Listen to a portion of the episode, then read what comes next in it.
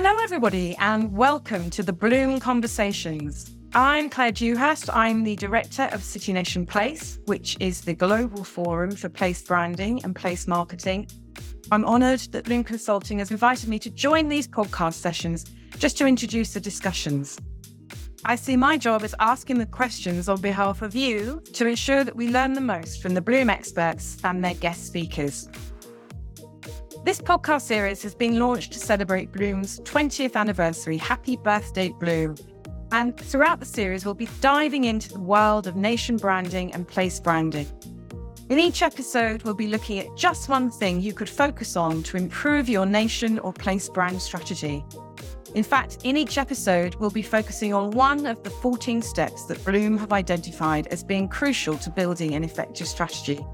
So, just one thing today and 14 things over the series of conversations. Today's conversation is about the first step, laying a strong foundation for your strategy. And I'm joined by Bloom Consulting CEO, Jose Torres, and also by Christian Biller, who's the brand strategist with the Swedish Institute. That's the organization responsible for communicating and promoting Sweden's nation brand to an international audience. So, welcome, welcome to you both. Joseph, let's start by asking you why this first step, building a foundation, is so important. I mean, I can see that it feels like an obvious starting point. What do you mean by a strong foundation? Well, Clare, thank you so much for the congratulations. it's actually has been 20 years. It has been quite a ride.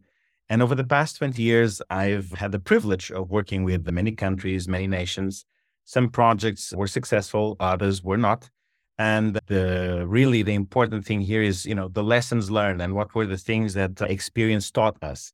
And uh, it's very interesting to see that such a basic aspect that sounds like something that is a must have sometimes is not there uh, yet in some projects and some nations we see a lot of nation branding projects being born without a strong foundation, without having an alignment with all the stakeholders. And that is, that compromises the entire nation brand strategy. That compromises the implementation of the nation brand strategy. It's probably one of the most important steps, I would say. Uh, and uh, like I said, a lot of times is overlooked. And in the end, nations and nation brand projects or even city brand projects fail because of that. So that is why we have outlined the step one. And I think it was really fascinating to invite Christian to talk about the foundations because I think that is a really an admirable step one that uh, Sweden has on managing their nation brand. But I, I'm going to leave uh, it to him to talk about this, which is really fascinating. And, and we have so much to learn. And I hope many nations learn from this as well, because it really helps to implement a successful nation brand strategy. Great, thanks. I love the fact that you're you're saying if you don't, you, are focusing more on when it goes wrong. And I, I assume that as we go through this conversation, you're going to focus on how to get it right. But let's turn to you, Christian. You've been with the Swedish Institute for 16 years, and and as Jose said, the nation brand of Sweden, anyway, from my outsider's perspective, appears to be strong and steady and consistent in its messaging and its reputation management.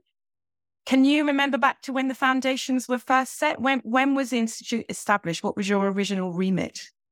Well, the institute goes back many years. It was established back in 1945, actually, as many, I think, organizations working with public diplomacy were during the last year of the Second World War.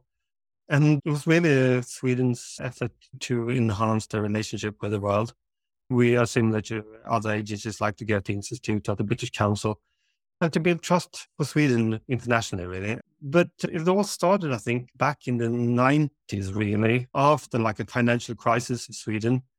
And the Swedish government established this organization called the Council for the Promotion of Sweden. And really to synchronize Sweden's promotional activities that we wanted to sound like one voice. So from the get go, the Swedish government decided to have some of the most important stakeholders with the task of promoting Sweden abroad on this project. So it consists of six different actors. It's three departments in the Swedish government. It's the Ministry of Foreign Affairs, the Ministry of Enterprise, and the Ministry of Culture together with us, the Swedish Institute, which has this public diplomacy objective, and also Business Sweden to promote Sweden as an export and investment country and visit Sweden. So this council together has the objective to give the Swedish government advice on how to promote Sweden abroad. And and going back to like two decades, there was a first really substantial study on, on the image of Sweden abroad. And the insight from that study that the image of Sweden abroad was strong and positive, but the strategic challenge was that the image of Sweden we will perceive was outdated, was still ABBA, Björn Borg, um, social democracy, and so on and so forth. There's a stereotypical view of Sweden. And we wanted to tell the story about contemporary Sweden. The council decided to have this joint communication platform and launched that in 2007 based on the core principle that we want to be perceived as a progressive country, a country that talks about contemporary Sweden and sort of the story where Sweden headed instead of talking about the past. So that's pretty much the base of the strategy. And that sort of foundation, that base is still around. So we have that idea in our communication and marketing and, so on and so forth work, communicating Sweden as that country. That's fascinating. Thank you. And I could see that that will resonate with many nations and cities and other places that if you don't do anything to manage your reputation, the external view will become stereotyped because you haven't elevated the stories of what's happening now. So I can see that that would apply to a lot of people.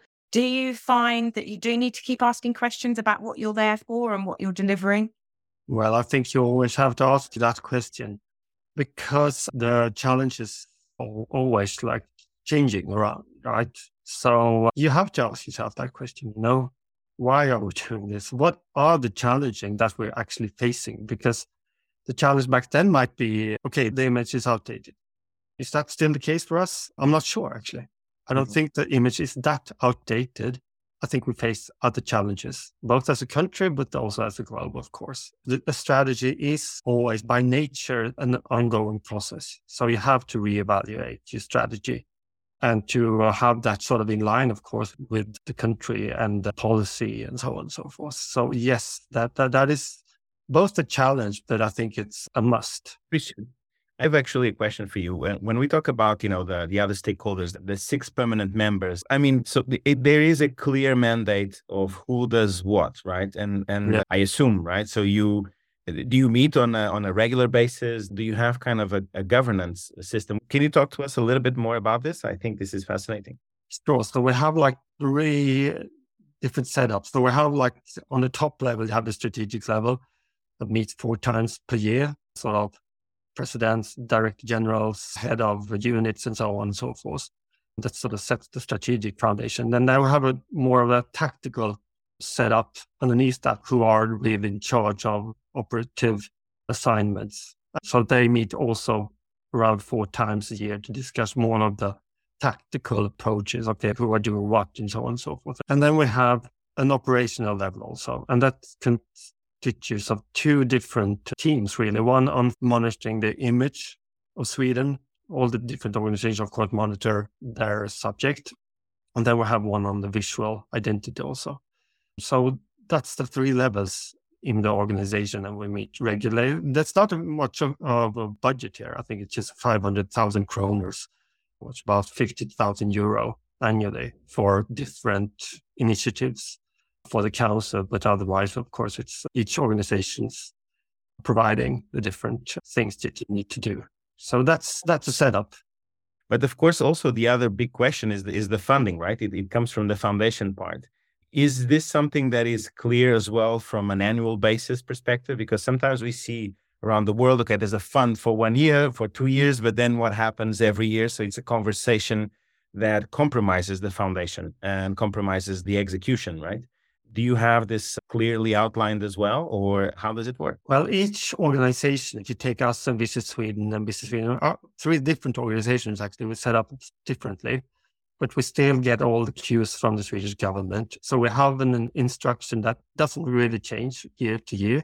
So we have our tasks. As you said, the Swedish government do give yearly sort of recommendations of what to focus on. And of course, that follows up with the budget that we receive yearly. I mean, we've all been around for many, many years, all organizations. So it's not a specific like brand Sweden organization that is set up. So it's more of a corporation. You cooperate. You have all the same tasks to promote Sweden, but with different sectors, of course. But so the mandate really comes from the sector specific mandate that you have and the budget you have from that.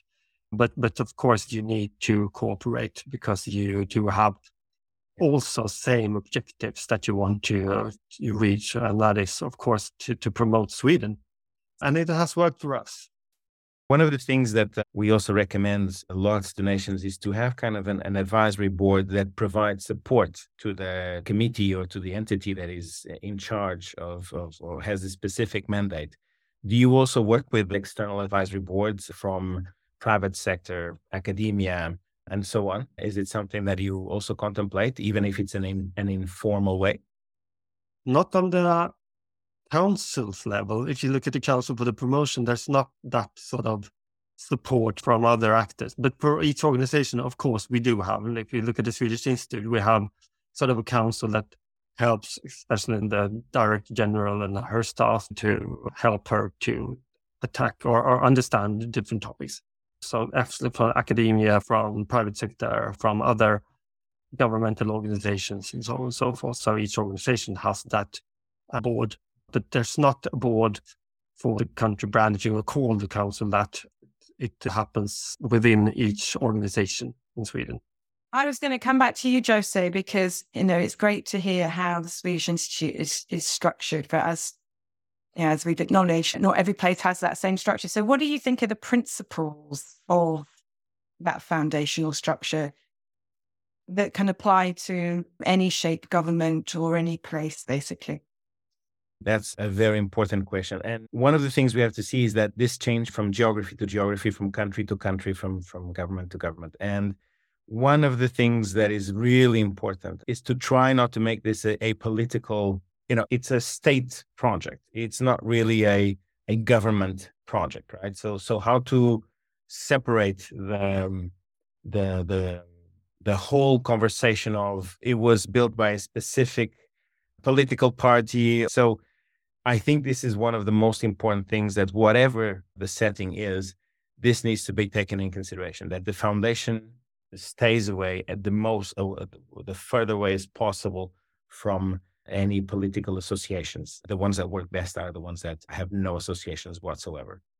But then I guess, you know, inevitably, political policies have an impact on the external perceptions of the country. So, and I was going to come back to Christian and ask about that because we're living in this period of intense turmoil and change. And I was reading an article recently in the Financial Times about this creating an identity crisis in Sweden because Sweden has has been known for its long-term commitment to neutrality and to free trade and to, you know the progressive brands that you mentioned earlier.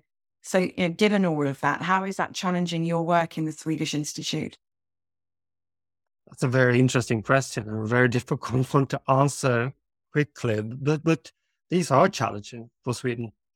And we face them as long as many countries do. And these issues like strategic autonomy and de risking, of course, Russia's invasion of Ukraine. And there's so many intricate strategic challenges that are play right now, right? And of course, not to mention the green transition and AI and all of that. So yes, we live in a turmoil period, but but in my view, I think a successful sort of foundation for a nation brand is achieved when you can have some harmony between the image, its identity, and its profile. And if you look at the image of Sweden abroad, I think the image is pretty robust. So for the reputation of Sweden being well governed and trustworthy and internationally engaged and sustainable and so on and so forth, sort of on the back that with values, I mean, such as transparency and democracy and inclusivity and so on and so forth. I mean, these brand assets are still very valuable, I think. But if you take the issue of neutrality and non-alignment and Sweden's joining NATO or bid to joining NATO, I mean, we did turn on a dime here mm. together with Finland. And I think we had to make a choice there. If we wanted the choice being still being neutral or non-aligned or just have a world run by rules, I think neutrality had to go.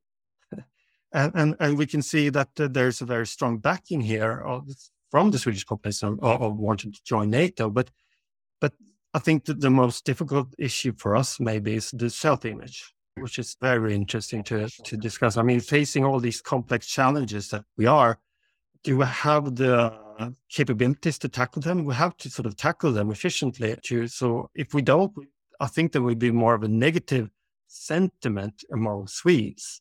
And that might have the potential to cause this dissonance.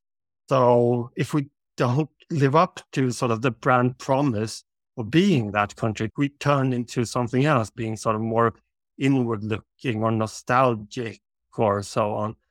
That might be a problem. I don't I don't really see that forecast, but but it I mean that that is a risk. But for us from the Swedish Institute perspective, I think we, the objective is still the same to communicate Sweden being forward looking, democratic, innovative, and so on and so forth is still the way forward for us. So we haven't really changed. I think there's still enough harmony for us to communicate that. But but I think that is something that we have to follow closely. And we do follow closely. That changes. So we've asked you lots of questions, Christian. Do you have any questions for Jose around this first step in in building an effective nation brand strategy? Do you have any questions for him on what he sees to be the necessary components of a firm foundation? Well, it is interesting, of course, to discuss the setup. First of all, I mean, to discuss the question of why start with what are the actual challenges that you want to face by building this sort of organization or working with your nation brand. To be strategic, you have to, to understand what challenges you're facing and, and focus on that. So that might be one question, his experience from that. And of course, his experience in just getting stakeholders in the same room and building that organization. What's your best practice? From what I've learned from all these years, there is not one size fits all. There's not a common strategy for every country, even on the foundations. If you go to different parts of the world and start talking about the different institutions that they need to have a dialogue, they don't want to have a dialogue on purpose. They don't want to have a dialogue. They they see themselves as competing with each other. So how do you manage that? So sometimes we feel like we are like the United Nations and trying to get everyone at least somehow aligned and somehow compromise and really understand the greater cause. How how do we do that? This may sound very basic, but we do that with data. So we explain to to nations what is the benefit and, and how if you work together in an, an aligned way like you do, which is the envy of, of many nations and cities, it is something that for you it may be obvious, like I just said, but for other nations they don't see that that as obvious because it's not that they don't think it's not better, it's that they think it, it won't work or they think there's no point in it or that there's no benefit in it. And they always give the example, oh yeah, that's always Sweden and the Scandinavians and the, you know the Nordics, those ones that those are the exception to the norm. And you know we have our own challenges here and so on that this would not apply. And it's true, it cannot be exactly the same thing, but we back up always the information. We try to show if they work on a nation brand, if they work on on and by nation brand, I don't mean by simply nation marketing, but but explaining that the benefits of having a positive perception, the benefits of having a positive reputation, and more than anything, that it's possible to do it and to manage it. Which is also there's this question about can I manage, can I control my international perception? And the answer to that is yes. Of course, you're not in full control because that's impossible to control what others think about you, but at least you have a say into that conversation. That's what this is all about. It's not about you cannot control it, but you can take part in that conversation. And so when we show this with data and when we try to explain the benefit it has for society from an economic point of view, from a social point of view, from a public diplomacy point of view, that is how you open the conversations and explaining this with data. Once you do that, then it changes completely. It's a completely different conversation. Then you're having a conversation that is based on the how to, but not the why. So my recommendation really to, to all the nations that, that need to look into this is open that conversation with data and, and make sure that you have the right stakeholders on board from the get-go. We classify them into brand architects and brand builders. So the brand architects are the ones about the foundation and the brand builders are the one that execute the brand. Sometimes, the, for instance, you Christian can probably be two. the two you have the two hats. you are an architect and the builder. But it's really about how to have the right brand architects from the get go and really do the stakeholder mapping so that it supports and have the mentality of of creating something new. And if you have them, then you know there's a high chance of success and everything backed up by data. That's how I recommend the countries to to embrace this challenge. Christian, I'm uh, keen to understand if if you are challenged by the, question, right? Why are we doing this? Why is this important for Sweden? Do you have this from society, from journalists, from you know someone that is in a different political party? And if you do have this, how do you uh, overcome those challenges? Or what would you recommend countries or the brand builders in your position to tackle this challenge? Well, one thing you don't want to come off as a PR agency. Um, that's one risk that you just do like different marketing PR stunts. That's a big risk, I think, that you do it just to be seen. That's all the KPIs that you have. That's all you measure. You have to do this to help Sweden succeed in the world and by having to be relevant to communicate and market Sweden as Sweden and Swedish stakeholders wish to be communicated and marketed. So you have to listen a lot. You have to understand how Swedish companies communicate and market themselves, how they develop their products, how they want to, what type of investments do they want, what type of tourists do they want. So you are much in line with what people want to communicate. You don't want to be a propaganda machine. You don't want to be a PR agency because that doesn't really suit us. So that's the first regulation. Of course, you can do marketing and PR, but that's not your main objective here. Your objective is to help Swedish companies and Swedish policymakers to succeed. And in building that success, of course, building a better Swedish economy and maybe a bit cliche to help the world. I mean, that's also important. I mean, that we communicate market something that is relevant to the world. You cannot just talk about how great you are or about your own history or about yourself all the time. You have to interact. And that's one important thing maybe people missing how much effort it takes you to actually interact with your audience. So putting your effort there, because that's where sort of the magic happens. That where you also get the best feedback if you're relevant or not. So if you just do PR and marketing, might suit some sector specific uh, objectives that you have, but for us, it doesn't really work that well.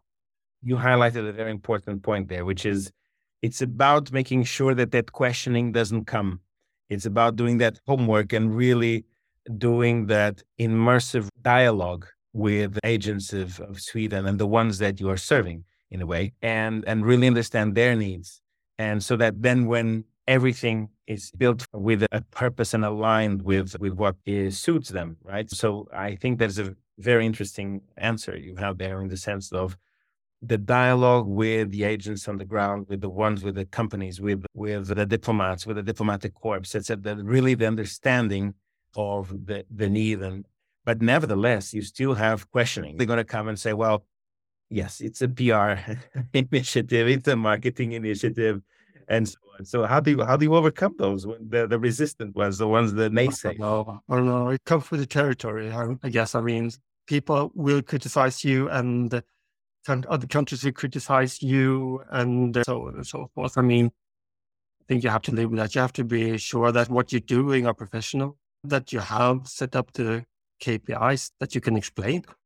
Uh, why are we doing this? Maybe sometimes the KPIs, if, if you measure them against like the nation brands index might not be the best KPI for you. You have to have other KPIs to help you to explain the, the value that you provide as much as you can. I mean, we're 140 people. We have this budget. I mean, that's just so much that we can do.